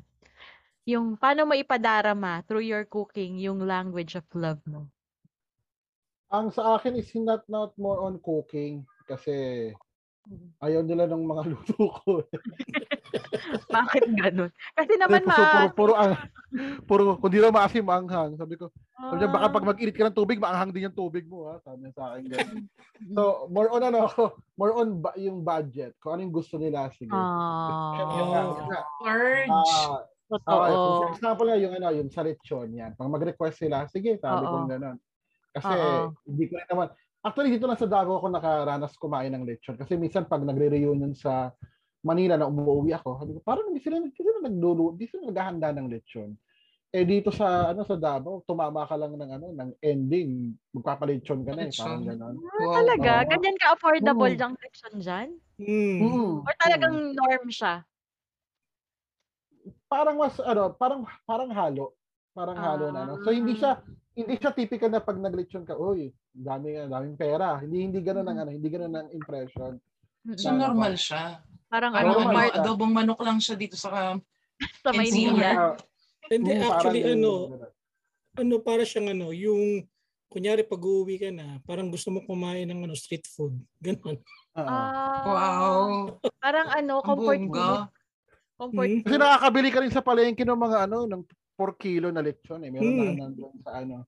Sa Pwede one-fourth. pale- Oo, oh, pwede one fourth, ganyan. Tapos, tas ang, cris, ang crispy nun, yung balat nun, ah. Talaga? Oo, yun. Mm-mm. Wala bang magawa yung mga tao sa Davao kundi mag-lechon? Bored ka Pero ako, pero ako ha, kasi sa amin sa Baklaran, laking Baklaran ako eh. Doon kami sa may lechonan. Oo. Di ba marami nagtitinda ng lechon? Alam niyo yung Lidia's lechon, di ba? Oo, Yun oo, yung pinakamalaki. Doon sa may, ano sa amin, ah, lumaki ko na normal lang din yung lechon. Pero alam ko na hindi lahat ng kapitbahay namin kaya bumili ng lechon. Hmm. Oo. Kami, ako nagkataon lang na um, may naging tropa-tropa yung tatay ko doon na yung nagtitinda ng lechon. Pag dadaan kami sa tindahan nila, pag andun pa yung buntot, kung yung buntot, akin yung buntot. Bibigyan niya sa akin. So, lumaki ko na normal, normal yung ganun. Ah. Tapos noon, parang lately ko na lang din noon, ano eh, parang nung nagka, ano na, nung nag-aaral na ako, doon ko lang na-realize na, ay, hindi pala lahat afford kumain ng lechon. So, kaya Hmm. pala kami, pag gusto ko lechon, pupunta na kami doon, hingi lang ng buntot. Yun na. Mm. Pero hindi ka gaya sa Davao, astig ba? Hmm. Oo, Hindi, may, sa Parang Davao talaga. Parang Oo. bored yung mga tao dyan. Bored ako. Mag-lechon tayo. actually, na, actually nakatakot ka kasi. Nakatakot kasi kumain din kasi kapag nasobrahan ka rin syempre, high cholesterol. Oo. Oo, Ayun O yun. kaya siguro one, ano, siguro yun yung way mo para ano, para pag visit ka sa kapitbahay, mag-lechon nga tayo, bigay natin sa kapitbahay. At saka alam mo, pag naglechon ka, kinabukasan, lechon paksiw yung ulam ninyo. Ay, teka lang, magandang tanong yan, Miggy. Magandang, magandang tanong yan. Kasi tanong mo sa kanila, itong mga taga Manila, kung paano nila gawin ng lechong paksiw nila. Kasi alam ko yung proseso sa Davao at alam ko din yung proseso sa Manila. o hindi ako nagluluto Mm. niyan. Take it away, Ma'am Yon. Paano ka gumawa ng lechon ang- paksiw? Ah, hindi pa ako nakakatry, pero ang nakikita ko nung dito, tatay ko tsaka nanay ko, pag nag-lechon paksiw, si tatay, si baka, mabusisi siya, kailangan may atay, tapos, nung lumabas si Mang Tomas, salsa ni Mang Tomas, salsa ni Mang Tomas, doon niya iluluto. Pero Mm. bago niya lagay yung salsa ni Mang Tomas, pakukulan niya muna yan sa suka at saka sa toyo. Mm. Yes, yes. Tapos tama, pag kumagat na sa kanya, ibubuhos yung salsa. Pero sa Davao Migs, Paano? Mm. Paano ang lechon paksiw ng Davao? Ang ano, parehas kami ni ano ni Ma'am Yoni. Ganun yung style namin. Ah, pakulat sa suka tsaka sa toyo. Then tsaka Mm. mo i-add na yun si Mang Tomas. Yun na Mm. yun. Ano, Mm. buong ano na buong araw mo nakakainin yun. Ano. Mm. Kasi dito pag maglechon ka, libre na yung dinuguan. yes. Oo, may dinuguan ka na dito. Na, And yung ano. malinis na dinuguan talaga kasi galing talaga sa kanya, hindi hindi, hindi nag-travel o kani-kaninong baboy na dugo nagalo-halo. Yes, Yung oo, Yung yun galing yung sa dugo ng baboy na nilechon mo. Mm. mm, yun na yan. Parang ano yun, Oo. parang freebies. Freebie mo yun Yung- pag ka ng lechon. ano to, yung sa, sa amin sa Baklaran, kasi yung bahay namin noon, yung dulo, andun yung um, baboyan, andun yung katayan. Mm. Every Sunday, ah every Saturday, ano, yun, Thursday, Friday, magkakatay sila. Tapos, Saturday morning o kaya Sunday morning, pupunta tatay ko doon. Pag uwi niya, may dala-dala na siyang laman loob. Tapos automatic yun, ang ulam namin, kung hindi dinuguan, chicharon bulaklak. Mm. Hindi ba ako Malapit kay Lord nag-dinner talaga yung mga ah? yun. Kainis kayo ah. Hindi, ano ko lang, dagdag ko lang doon, no? May ibang luto pala ng, ano, ng lechong paksiwis, nilalagyan na ng suka. Oo nga. Mami ko ganun. May, suka may ganung lang. version lang, oh, may ganung version. Mayroong version ng Mang Tomas. Tapos yung parang may parang bulaklak ng something doon. Bulaklak ng Ayun din. saging ba yun? Alabang ako ng saging. Oo. Ah, s- sibot, parang sibot yata nilalagay doon. Ayun, basta parang may bulaklak ng saging yata yun. Yun yung nakikita ko. Parang yellowish. Saka Oo. ano, hindi ako usually kumakain ng dinuguan. Kundi sa Davao lang talaga. Ah, malinis ang dinuguan sa Davao. Mm, hindi ako kumakain ng ibang dinuguan. Kasi nasabi nga nila, ano ka ba? Taga ano ka ba? Sa reliyon na yun. Kung hindi, hindi ako nakain ng ibang dinuguan, kundi doon lang talaga. Kasi alam mo kung paano ginawa. Paano prepare. Kakilala din kasi yung nagluto. Ah, Ah, yun. Pag hindi ko kakilala, yun. hindi ko kakainin. Mm. okay. At one point, ang kinakain ko lang na dinuguan, dinuguan ng tatay ko, dinuguan ng nanay ko, ako tsaka din. ng lola ko. Pag iba, Ako ako eh. Pag sa ibang dinuguan. Sa Sa lang. Manila, ano, sa Manila, ewan ko kung narinig yung Leonings. Doon ako kumakain ng ano, dinuguan. Sa saan? Leoning. Leonings, ewan ko kung meron pa bang Leonings. Hindi ko Ah, ano. yun. Hindi ako- Hindi ako familiar. Malapit kasi may San Novaliches yun eh. So, alam na Ah. ano, ano, may Leonings doon, yun, dinuguan doon. Ma, the best na dinuguan yan. Pero hindi ko lang alam kung kumakain kayo ng dinuguan na may ano, yung kunchinta. Ay, yung ano yung kunchinta, yung... Puto. Ito! Puto. Hindi, hindi, hindi puto Masarap. kasi kasi mahirap maghanap ng puto dyan, di ba? Migi sa Davao. Oo, oh, mahirap. yung ano, mahirap. yung bibingka. Oh. Bibingkat po, ano, bibingkat dinuguan. Parang pwede. Yung Kasi puto cake. lang consistency. Oo. Mm-mm. Yung puto cake tsaka yung bibingka pareho eh, no? Halos pareho ng ano, process. So hindi ako weird ah. Okay. Oo, hindi, hindi Hindi. naman. Hindi naman. Just checking, just Malapit, checking. malapit, malapit. Just Ako- checking. Ako naman, ang pinaka-language of love ko, sa para, in form of cooking, sabi ko kay, ano, kay Mudra Bells, dun sa, ano ni Aris, gusto ko ng puto bongbong. Mm. As in, gusto ko magpagawa. Tapos sabi ko, babaon namin, kasi luluwas kami bukas sa Cavite. Gusto ko magpagawa. Tapos ano, Doon? Oh, inutusan pa yun, 'no? Hindi, kasi parang 'pag nakikita ko silang nagpe-prepare nun, parang they're in their element. Yun. Parang yung mula dun Oh. sa pag mula dun sa pagbabad nung ano, malagkit, yung pagpe-prepare nun, tapos pagkagiling kasi ang gagawin nun pe-prepare mo yung malagkit, ibababad mo. Tapos 'pag nakuha mo yung tamang way pa tamang consistency ng pagkababad, ipapagiling mo para maging rice flour. Tapos medyo basa-basa kasi yun kasi nga binabad, 'di ba? Para siyang clay. Ang gagawin mo dun, patutuyuin mo siya na para na siyang para siyang bato. Tapos igagadgad mo siya parang maging para yung para yung sinisift. 'Di ba yung tayo 'pag nagbe-bake, para maging fine yung sa flour, isi-sift mo. Uh-huh. Ayun, Hmm. yung parang tumuyo na parang clay na yun, igagadgad mo siya sa strainer para maging flour siya ulit, para maging powdery siya ulit. So binabalik mo Ang siya in proseso pow pala, no? Ah, proseso. Oo, tapos yung yung yun na yun, titimplahan mo siya, pero secret yung timpla, sorry. Mm. Titimplahan mo siya, tapos yung yung powder na yun, yun yung gagamitin mong parang pinaka-flour na ilalagay mo dun sa bamboo. Tapos 'di ba may parang lutuan siya, yung bumbungan. Mhm.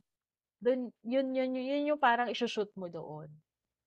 Tapos parang yung ano nila, nakita ko yon yung process ng pagluluto na yon.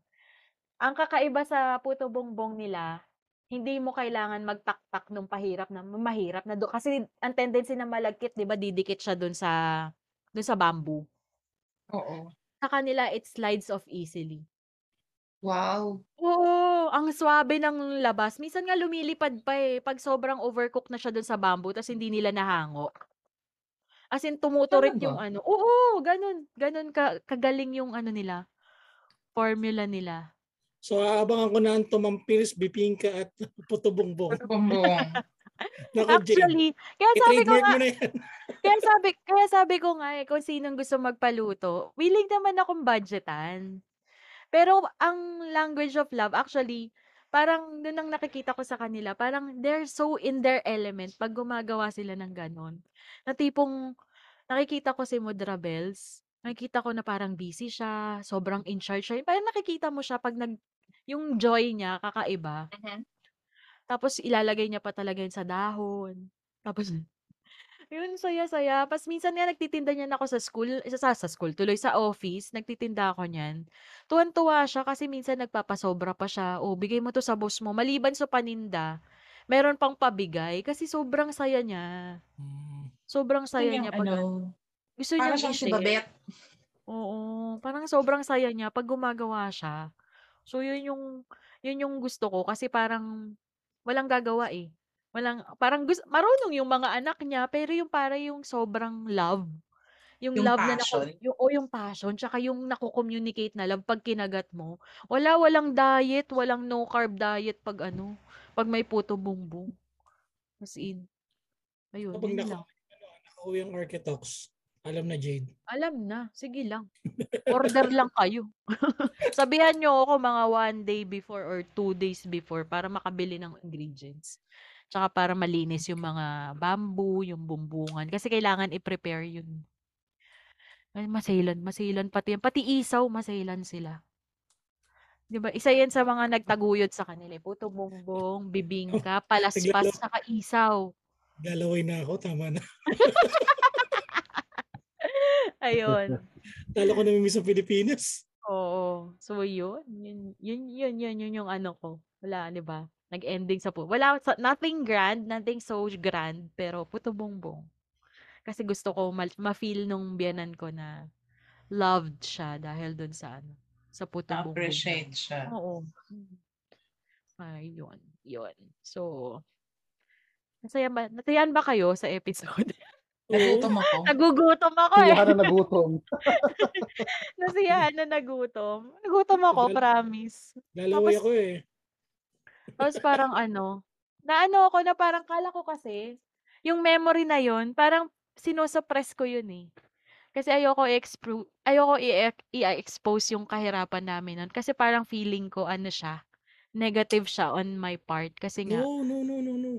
ano, hindi kasi parang feeling ko, fault yun ng parents ko. Yung Di time na yun. isipin mo, pero hindi ikaw ang may kasalanan. Mm, parang Mm. parang negative sa akin. So nari nung nung- nung inopen up ni Miggy, parang ah, ah, ganun. Baka mas mahirap pa kami kaysa sa inyo eh.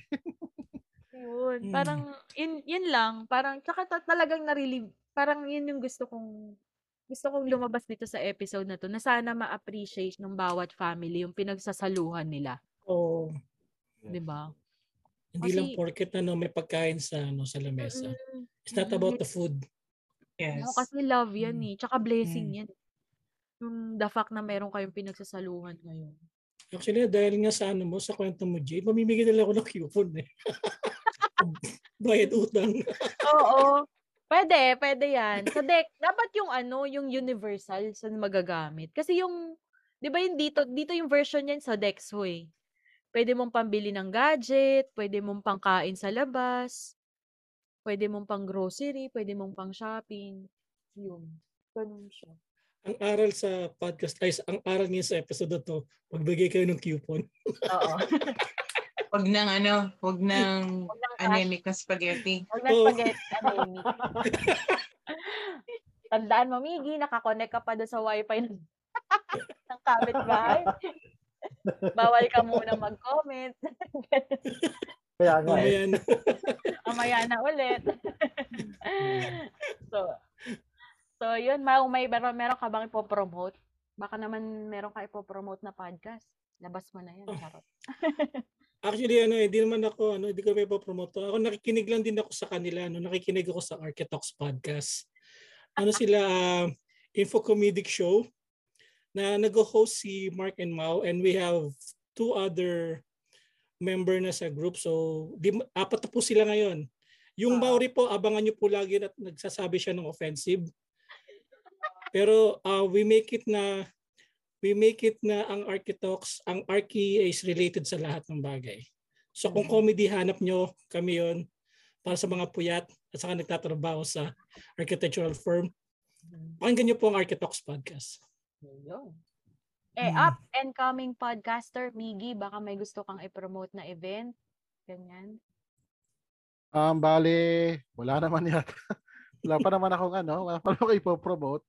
Aha. So, bali nga pala, ano nga pala ako, programmer ako. So, kung gusto niyo Yeah. magpagawa ng system Yun. or anything na ano, about software, Oo. um, just PM me lang. So, uh, just follow me sa ano Twitter, uh, Damigi Santos. Oo. Then sa Facebook, Migi Santos din. Oo. Then shout out ko lang yung kapitbahay namin. Um, salamat sa pakulit sa wifi. Don't worry kasi iniisip nila sira yung wifi nila. Iniisip nila. Kasi hindi sila makakonect. Actually, change ko po yung password ninyo para solo ko lang po yung connection. Kasi baka, baka kumonect po kayo, bumagal yung connection ko dito sa podcast. Pero mamaya ibabalik ko lang din po yung password ninyo. So, ang lesson din is wag po kayong gagamit ng default password ng ano ng wifi ninyo para hindi siya ma-hack. Lalo na kung may katabi kayong ano, programmer, may kapitbahay kayong programmer, no? At naka-work from home. Oo. So, nagtataka sila, hindi kami makakonect sa wifi. Ah, baka sira ang ano, yung, yung linya nyo. Mamaya babalik yan, mga 11 p.m. siguro. O sige, kayo na lang na sabi. So, yun. And thank you nga pala sa opportunity, uh, Jade, for Oo naman. um, Hmm. inviting me here sa um, Bubble. So, MJ's Bubble happy. 2021. Charot. so, I'm officially a bubble mate na. Yeah. Yes. Makababol. opportunity. Kababol. Ah. Kababol. Ay, Jade, Yung Ano, may Architox, papanoorin ko rin yan. Oo. Parang pakinggan ko rin yan. Ano, Jade, ano ko lang no, dun sa Architox pala, no, sa pinakikinggan kong podcast na Architox, no, please look for the Architox na we merong bilog na logo. Bilog na logo na brown, Oo, orange or brown. brown. Oh, Oo. wag yung sa mukhang Toblerone. Ay, Kasi hindi po, kami- good. hindi po, Huwag yung may number.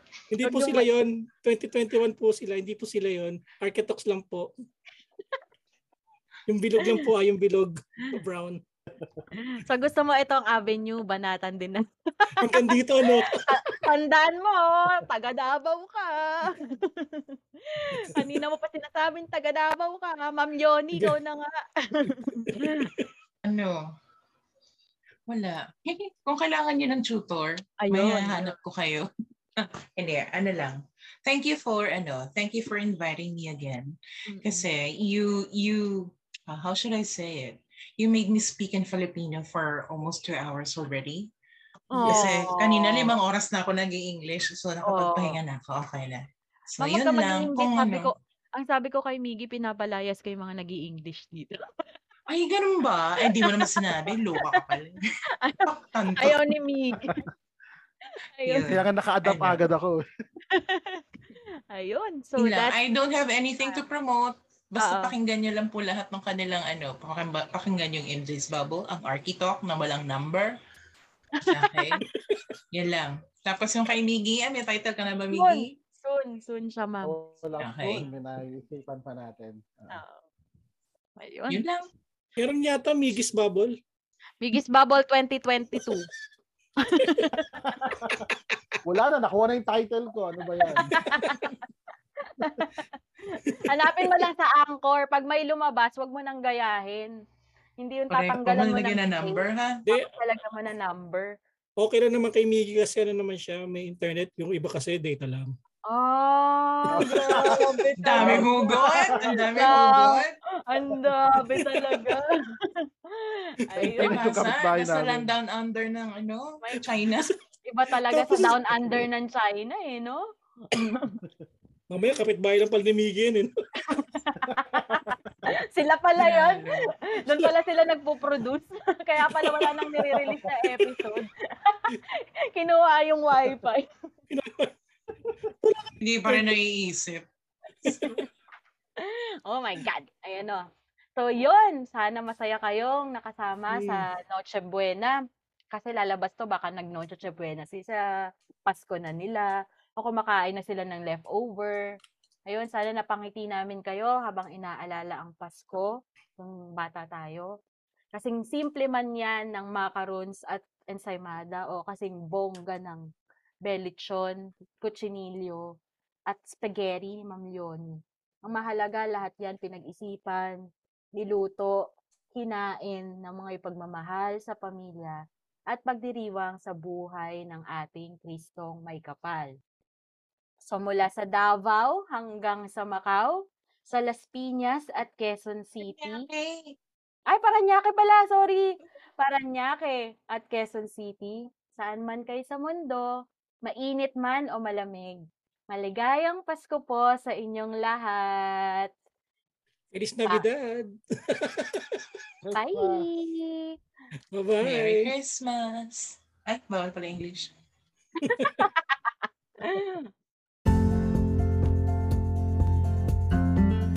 Naaliw ko ba sa episode today? Aw, thank you!